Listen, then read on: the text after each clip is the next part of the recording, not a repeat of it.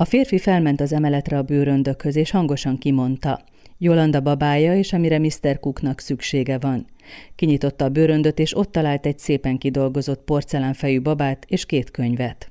Bört ismerte mindkettőt, és tudta, hogy a női egyenjogúságról szólnak, arról, hogy a nőknek is joga van tanulni, dolgozni, szavazni, és hogy intellektuálisan egyenlő partnerei a férfiaknak. Kissé félve indult le az emeletről kezében a könyvekkel, de már megtanulta, hogy bízzon a játékmesteri szerepében. Tudta, hogy ha a kitűző van rajta, akkor minden úgy jó, ahogy történik, és bíznia kell abban, amit érez. Nagy levegőt vett, és belépett a boltba. Burt McAllister így adja az emberek kezébe váratlanul azokat a tárgyakat, amelyekre nekik nagy szükségük van, ahhoz, hogy emlékezzenek, vagy ahhoz, hogy bízni tudjanak, vagy megértsenek végre valamit, vagy megértsenek végre valakit. A Játékmester című regény hőse nagy terhet cipel a lelkében, és két jó nagy bőröndöt a kezében. Így jár évek óta városról városra. Arról kérdezem most Círják Esztert, a szerzőt, hogy miért kapta ez a férfi ezt a különös feladatot. Ugye itt beleesünk Burt McAllisternek az életének egy pontjába, azzal kezdődik a történet, ahol ő elveszíti ugye a, a feleségét, és emiatt alkoholba menekül, és hát nem nagyon tudja földolgozni azt, ami történt vele, és akkor kapja meg teljesen titokzatos módon ezt a két bőröndöt, amik úgy tűnik, hogy ha becsukott állapotunkban kimondja, hogy mit szeretne, utána kinyitja a bőröndöket, akkor az megjelenik ott a bőröndökben. Akár elveszett tárgyról van szó, akár valami új dologról. Nem is nagyon akar semmit kezdeni ezzel a két bőröndel, mert az egész életet úgy érzi, hogy macera, és inkább abba hagyná, tehát ő egy ilyen tetszhalott állapotban leledzik, de aztán végül is nem tud szabadulni a bőröndöktől, úgyhogy kénytelen belemenni azokba a játékszabályokba, amiket egy levélben talál a bőröndök tetején. Nyitnia kell egy játékboltot, úgy, hogy kinyitja a térképet, rábök vakon egy pontra, és akkor ott abban a városban kell neki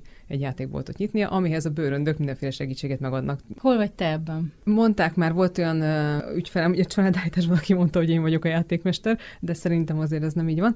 De um, igen, az ahogy a nő működik utána a játékboltban, és segít embereknek a régi dolgaikat fölhozni a tudatalattiukból, vagy akár a tudatosból, amiket úgy eltemettek meg, amikkel nem akarnak foglalkozni, és aztán ahogy segít ezeket megoldani, vagy valamiféle másik útra ráterelni őket, hogy ne úgy kezeljék ezeket a dolgokat, vagy ne úgy ítéljék meg, ahogyan régen, hanem próbálnak egy új szemléletmóddal nekiállni a, a probléma feldolgozásának. Abban egy kicsit benne vagyok én is, igen, mert ugye én is ezt csinálom, amikor családállítok, akkor pont ezt csináljuk, hogy régi hiedelemrendszerünket átdolgozzuk gyakorlatilag gyakorlatilag. Úgyhogy abban benne vagyok. Nyilván abban is benne vagyok, nekem is volt olyan az életemben, amikor komoly mélypont volt, és akkor tudom, hogy bár nekem nem jöttek bőröndök az ajtó elé, ami jó lett volna, de azt tudom, hogy nagyon sok idő meg csend kellett ahhoz, hogy én azon át dolgozzam magam. Beszélnél le arról, hogy kit veszítettél el. Ez most azért fontos, mert a könyveidben, és most már a harmadikkal dolgozunk, a veszteség mindig ott van. És az, hogy van élet, utána, és hogy ez egy fontos tudás. Vagyis ez sugalja minden könyved. Igen, ez fontos tudás. Nekem a nagymamám volt, aki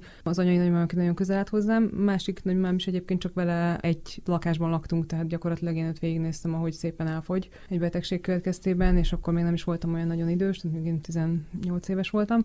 És ez volt az első ilyen élményem, ami ennyire közelről, ennyire úgymond nyersen megmutatta magát a halál, meg az elmúlás, és utána pedig egy párom volt, akivel együtt éltünk, és akkor ő egyszer csak így 28 évesen meghalt, akkor én 27 voltam. Az egy gyorsabb, nem azt mondom, hogy teljesen gyors, nem ilyen baleset jellegű, de egy ilyen gyorsabb lefolyású valami volt, de nyilván ez így megvisel az embert, és akkor nekem meg kell tanulnom mind a két ilyen eset után valamilyen módon összekaparni magam, és újraindítani az életet. Ez azért bámulatos, mert a könyveid nagyon jó hangulatúak, nagyon szeretetteljesek, nem húznak le. Ugye itt ez a játékmester, ez a bört, és tényleg úgy tűnik, meg tudjuk egy pontján a regénynek, hogy ő egyszer nem akar felállni ebből hogy ő elveszíti azt, akit szeret. És aztán valahogy az élet mutatja, hogy de muszáj lenne, tessék csinálni valamit, segíteni akár másokon. Igen, az, az segít, hogyha ilyenkor kihúzzuk egy kicsit a saját kis életünknek a kockájából a fejünket, és körülnézzünk magunk körül, hogy ki van még ott. Nyilván egyrészt azért, mert láttunk másokat is, akiknek voltak veszteségeik, akár láthatunk hasznos mintákat is, hogy hogyan lehet ezekkel a veszteségekkel megküzdeni. És igen, az én a családállításokon keresztül is tanultam meg egyébként, nyilván ezek az élmények is segítettek, amiket az előbb elmondtam, de a családállításon keresztül látom azt, hogy egyébként a halál az az nem egy hihetetlen tragédia annak magának, aki elmegy. Nyilván a többieknek az tragédia, mert ugye nagyon hiányoljuk, meg fáj az egész. Nem tudunk utána mit kezdeni az ürességgel, vagy az űrrel, amit ott hagyott És azt szerintem, hogy ha, ha megtanuljuk azt, hogy hogyan lehet megbékélni azzal, amit elénk dob a sors, akkor ez egy hihetetlenül nagy erő, mert abból lesz egy, uh, nyilván úgyis jönnek a fájdalmak, úgyis lesz dühös az ember, úgyis frusztrált, de mégis legbelül lesz egy olyan nyugodt pont, amiből lesz erő ahhoz, hogy felálljunk akármi van. Mm. És szerintem ez az, amit egy kicsit elfelejtettünk. És ezek a regények, szerintem, amit érzel belőlük, hogy annak ellenére, hogy komoly dolgokról szólnak, meg vannak benne veszteségek, vannak vicces részek nyilván, de ez az a pont az, amit érzel, hogy, hogy mindig van tovább, és hogy mindig lesz erőnk ahhoz, hogy felálljunk, csak egyszerűen meg kell magunkban találni, és ez mindenkiben megtalálható, csak meg kell tanulnunk észrevenni. Miért éppen játékok? Miért játékbolt? Ugye ez is fontos, hogy, hogy ha veszteségek, akkor hogy már mikor képes az ember veszteségeket elszenvedni. Nagyon sokszor látom azt, hogy sok embertől is hallom azt, hogy hát nem tudom, mondjuk nem volt egy nagyon jó gyerekkorom, szeretettelen környezet, vagy traumák, de hogy ezen már túl vagyok, ezt már elfelejtettem, és látjuk, hogy nem. Tehát látom egy családállításon, hogy mennyire nem felejtjük ezeket el. Az, hogy észre megpróbáljuk átírni, vagy észre megpróbálunk ránézni, hogy hát igen, ez így sikerült, most már akkor majd másképp lesz, mert felnőtt vagyok, ez egyszerűen nem működik. Tehát sajnos igenis vannak részeink, amik ott leragadnak azoknál a traumáknál, amiket akkor elszenvedtünk, és azok után a problémát fognak okozni. Akár teljesen más területen, amit összesen tudunk kötni azzal az eseményen, ami történt gyerekkorunkban, tehát eszünkbe se jut, hogy mondjuk egy pénzügyi probléma, egy szexuális probléma, egy párkapcsolati probléma az, amiatt van, amit mondjuk három évesen elszenvedtünk. És itt is a játékbolt, azért lett játékbolt végül is, mert tényleg ott kezdjük el összeszedni azokat a félelmeket, traumákat, hiedelmeket egészen kiskorban. Mondanál példát, hogy akár egy zenélő doboz, egy kis plüssállat, egy játékvonat, egy kis hangszer, hogy miket hívott elő a te történetet szereplőiből, akik betértek ebbe a játékboltba? Egyik első találkozása a főszereplőnek, egy, egy zenész emberrel van, akiből nem lett zenész, bármennyire is tehetséges volt, hegedű művésznek tanult, de titokban, és volt egy olyan édesapja, aki nem támogatta a művészetet semmilyen formában. Az akkori tanárnője ugye segített neki, de amikor ez kiderült a szülők számára, akkor hatalmas balhé volt, és elvágták ezt a zenei karriert, és akkor ő már egy jó középkorú ember lévén nem is reméli, hogy, hogy bármi fog változni, de meglát egy pont ugyanolyan hegedűt, mint amilyennel annak idején a szülei elé állt úgymond megmutatni, hogy ő mit tud. És miután jött akkor a trauma, meg az eltiltás, meg az a hatalmas balhé, utána ő abba is hagyta ezt az egészet, és most, ahogy meglátja ezt a hegedűt, ugye följön az összes érzelem, amit akkor elfolytott magában, és akkor azzal, hogy ez így kitisztul, újra tudja kezdeni például a, hegedülést, és mm. akkor így szépen halad. Aztán, ahogy történet folyik, lesz lehetősége is arra, hogy komolyabban kipróbálja magát. Nagyon nagy szerepet kap ebben a regényedben, hogy egy gyerekkori trauma miként hat majd a gyerekünkre. Tehát, hogy amit megél a szülő, azt simán leveri a gyereken akaratlanul is. Ez is, ugye ez is egy kicsit a, a családállításból is jön, vagy az ottani tapasztalataimból. Igen, ugye volt olyan apuka is, akinek az anyukája nagyon független, életszerető volt, és akart kezdeni a hagyományos feleség szerepen kívül valamit az életével, és ez akkor ellenállásba ütközött az apuka részéről, aki viszont egy teljesen hagyományos családfelállásban gondolkodó valaki volt, hogy aztán végül is az anyuka így hagyta a családot, és amikor ez a férfi, akinek ugye az édesanyja hagyta a családot, apa, apa. lesz, és, és lesz egy lánya, aki pontosan azokat a függetlenségi jeleket, meg azokat a feminista jeleket mutatja, amit ugye az ő anyukája annak idején, akkor egyből ugye kapja a, hát itt is ilyen eltiltást, meg leszúrást, meg az elégedetlenkedést, meg a nem elfogadást, úgyhogy igen, leszoktuk verni a gyerekeinken. Igen. Uh-huh. Menjünk a történet legelejére. Ez a kis szálloda, ahova betér, mm, egy panzió. kisvárosban, egy panzió. Ez a férfi a két nehéz bőröngyével. Nagyon érdekes levegője van, erről mesélj egy kicsit. A szálloda az egy kicsit ódivatú, de azért mégis van egy eléggé talpra esett karakán tulajdonosnője, és van egy segítsége Madeleine, aki egy idősebb hölgy, nyugdíjas már, és ő hát eléggé gyanakvásra figyeli a főszereplőnket, aki megérkezik a két furcsa bőröngyével, amik ilyen régi módi bőröndök a panzióban, és akkor úgy próbálja megtudni, hogy mi van a bőröndben. Mert úgy érzi, hogy valami nem stimmel, ráadásul nagyon nehezek a bőröndök, az egyiket megpróbálja fölcipelni, és nagyon-nagyon nehéz. Pedig neki. üresek. Pedig üresek egyébként, igen. igen Csak igen. varázslat van bennük. Igen. Uh-huh. Ugye van ennek a, a tulajdonosnőnek egy kislánya. Milyen ez a kislány? Miért ilyen? Azt hiszem, hogy egy kicsit koravén, egyfelől, és nagyon őszinte, ami a szívén, az a száján, és hát ez, ez zavarba is hozzá mondjuk, ami zárkozott főhősünket egyébként többször, mert hogy ő gyakorlatilag kimondja az első öt percben, amikor ugye megérkezik a panzióban a főhős, akkor kéri, hogy a kislány hívja az apukáját, mondván, hogy akkor ugye bejelentkezne a panzióba, aki egyből közli vele, hogy de hát nem tudja, mert hogy az apukája jobban szeret egy másik nőt, mint az anyukáját, és akkor ő ezért elment azzal a másik nővel, de ettől még ugyanúgy szereti őt is. Mondja Emi, úgyhogy mindent kimond, és nagyon-nagyon kíváncsi, és főleg a bőröndök izgatják nyilvánvalóan, hogy mi van bennük. A gyászról beszéltünk meg arról is, hogy az újrakezdés, és ami még nehezebb, elhinni egy nagy veszteséget megélt embernek, hogy szerethet még valakit, hogy lehet más, milyen az élete, lehet más. És ugye ő két dolgot vesztett el, egyrészt az eredeti szakmáját, amiért rajongott, vagy hát a, a hivatását, igen, így igen. mondom inkább, és hát ugye valakit, akit nagyon szeretett, és most újra kezdhetné, csak lehet, hogy nem akarja.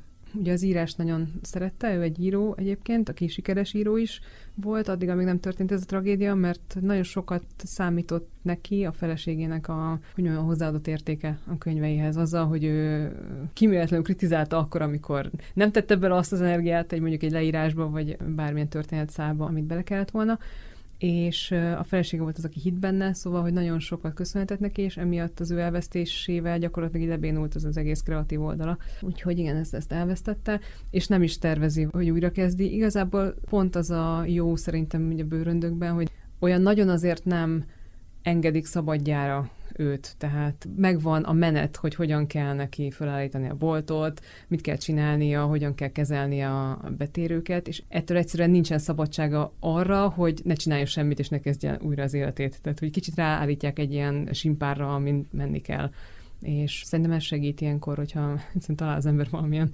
sint, amin el tud indulni, és akkor az viszi, ahova viszi, és nem kell gondolkodni minden öt percben, meg nincsen döntés lehetősége minden öt percben, mert akkor könnyen feladjuk. Megmutatod azt is a könyveidben, hogy azért a taprálás sem olyan egyszerű. Szóval, hogy vannak buktatók, nem. meg lehet, hogy a másik mást gondol, mint én gondolok, vagy vannak helyzetek, amik kényszerítenek rá minket, hogy előbb-utóbb kialakuljon a szándék is. Tehát, hogy nem csak van egy ilyen lendület, és nem most akkor megyek, hanem hogy muszáj, hogy mi is benne legyünk. Meg kell küzdeni, az biztos és nagyon sok lelki mélységen át kell tudni menni. És uh, látom azt is egyébként, hogy nagyon sokaknak nincsen meg erre a mintája például, és akkor ott ragadnak akár azzal, hogy nem tudnak még egy új párkapcsolatot kezdeni. Lehetett volna, de, de nekem igen, ez nem igen, megy, igen, és igen, ennyi. Igen, igen, uh-huh. igen, vagy akár azzal, hogy, hogy ott hagynak egy hivatást, amit nagyon szerettek, vagy egy házat, vagy egy helyet, tehát teljesen mindegy, de ezek ott ragadnak bennünk, és az a baj, hogy minél több ilyen uh, élményünk lesz, hogy nem tudjuk ezt se, azt se, amazt se újra kezdeni, mert nyilván az ember minden területen érik veszteségek, most nem csak az, hogy elveszt egy szeretét, de mondjuk a munkájában is lehet kudarca, vagy pénzügyi vesztesége lehet akármi, és hogyha ha elég sok ilyet összeszedünk, és nem tudunk túljutni rajtuk, akkor egy idő után megtanuljuk azt, hogy mi képtelenek vagyunk. És akkor nagyon-nagyon be tud szűkülni az élet. Tehát, hogyha már ez sem működik, az sem működik, erre sem mehetek, arra sem mehetek, akkor egyre egy szűkül az az irány, amerre el lehet indulni. És az nem olyan jó, hogyha az ember 50-60 éves korára eljut odáig, hogy már csak egy nagyon-nagyon keskeny mesdjén tud menni az életében. Te hiszel abban, hogy hogyha az embernek van valamihez tehetsége, vagy valamilyen művészeti ág ott lakik benne, hogy azt bármennyire esetleg praktikus szempontok fölülírják, mert hogy abból nem lehet megélni, mm. azért az előbb-utóbb előbújik? Vagy kell hagyni előbújni, mert egy írás, rajztehetség, zenei tehetség, Igen. amit próbálnak elnyomni. Szerintem mindenképpen, mert én azt vettem észre, hogy az ember sokáig csinál olyat, amit nem szeretne, én elég sokáig csináltam olyat, ami most nagyon hasznos egyébként, tehát minden tapasztalatért ezekben a témákban hálás vagyok, mert látom, hogy hozzájárul ahhoz, amit most csinálok, de ezzel együtt, hogyha ezt nagyon sokáig csináltam volna, akkor azt hiszem, hogy eléggé kiszikkat volna, meg elsorvat volna a lelkem. Akkor viszont elveszik az életöröm, és az kihat az élet minden területére. Szóval, ha nem is lesz az emberből hivatásos festő, akkor is muszáj, hogy, hogy ki tudja önteni valahol azt, ami benne van, mert különben nagyon-nagyon el tud halványulni az embernek a lelke, meg az élet kedve, meg az élet öröme, és az nagyon meg tudja törni az ember, és utána sokkal nehezebb felállni is. Tehát, hogy akkor is fontos írni, ha nem lesz belőle könyv, akkor is fontos zenélni, ha csak otthon igen. a saját kedvtelésünkre. Igen, igen uh-huh. szerintem muszáj. Igen, hogyha az ember nem tudja ezt ki, vagy megélni, akkor biztosan nagyon frusztrált lesz. Egyszerűen kell, hogy meg tudjuk élni a belső, minek hívjuk ezt, hivatásunkat, igazságunkat. Tehát azt, ami a, a valódi természetünk. Ugye most Angliában járunk, és azon gondolkodtam, hogy ezek a városkák, amiket így megmutatsz, a kispékség, a járókelők, az undokfodrász egy, egy másik városban, aki tudjuk, biztos megvan az oka rá, hogy miért undok, vagy a kis vendéglő, ahol mindenki ismer mindenkit, köszönnek, vagy nem. Szóval ezt te tapasztalatból ismered, vagy ez képzeled? Egy részét igen, egy részét tapasztalatból. Valamennyit voltam Angliában is, és voltam kisvárosban is, úgyhogy ott azért valamennyit magamba szívtam ebből, de a másik rész az képzelet. Az ember kipótolja a hiányzó puzzle darabokat, azt úgy azért be lehet raposgatni. De itt mit tetszik neked mondjuk egy ilyen angol kisvárosban? Egy egyrészt az, hogy vannak ismerettségek, tehát ami mondjuk Párizsban um, szerintem sokkal nehezebb, hogy találni 6-8 olyan helyet, embert, ahova az ember úgy megy, hogy ismerik, tudja, hogy mi vár rá. Mondjuk Párizsban egy pékség, ahol sorban áll 20 ember, és akkor be kell állni 21-nek a sorba, és körülbelül tudom, hogy 5 perc múlva megint újabb 21 ember fog ott állni, az teljesen más nyilvánvalóan, mint amikor bemegy egy kisvárosba, a pékségbe, ahol minden nap ott veszi a kenyerét, és pontosan tudják, hogy ki jön, és azt is tudják, hogy mit fog venni. Szóval ezek is nagyon sokat segítenek abban mondjuk, hogy az ember talpra álljon. Tehát egyszerűen, hogy vannak ilyen fogóckodói. Úgyhogy nekem ezek nagyon tetszenek, meg nekem nagyon tetszik a kisvárosoknak a nyugissága. Tehát nem is tudom elképzelni azt, hogy egy nagyon nagy városban, mondjuk egy akkora városban éljek, mint Párizs. Az, az nagyon jó, mondjuk nem tudom, két-három hétig egy évben, és aztán utána jó, hogyha az ember haza tud menni egy sokkal lazább helyre. Ezt a nyugit szeretem, meg azt, hogy az ismerettségek, vagy hogy, hogy van egy ilyen háló hálózat, ami szociális, vagy teljesen mindegy, milyen háló, ami tud segíteni az embereknek, hogy mindenkit egy kicsit tovább lököd, amikor éppen megakad valamivel. Uh-huh. És egyébként szerintem Bőr, tehát a főhős, ő pont ezt teremti meg ott kicsiben a játékboltban, mert ott valahogy mégis mindenkinek, annak ellenére, hogy ezek azért idegen emberek, mégis valahogy összekapcsolódik az életük, és valahogy így ugyanúgy segítik egymást átlépegetni az, az akadályokon. Van egy nagyon szép szerelmi szál ebben a regényben, és ne lőjük le, Jó. de kíváncsi vagyok, hogy van-e ebben, vagy akartad-e, hogy ebben a szerelemben legyen valami különös? Nekem az nagyon pozitív benne, hogy ez egy nagyon érett kapcsolat olyan szempontból, hogy um, ahogy kialakul, az is már szerintem